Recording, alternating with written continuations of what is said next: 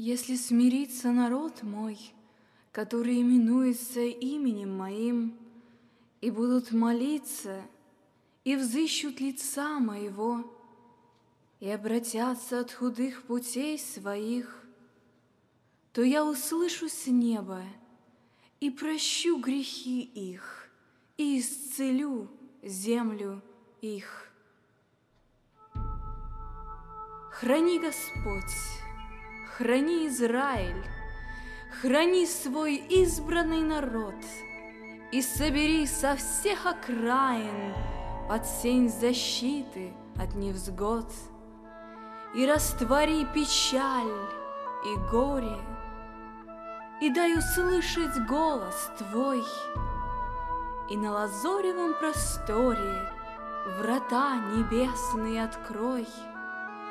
И пусть в земле обетованной раскинется чудесный сад, И пусть народ тобою званный к тебе не будет знать преград.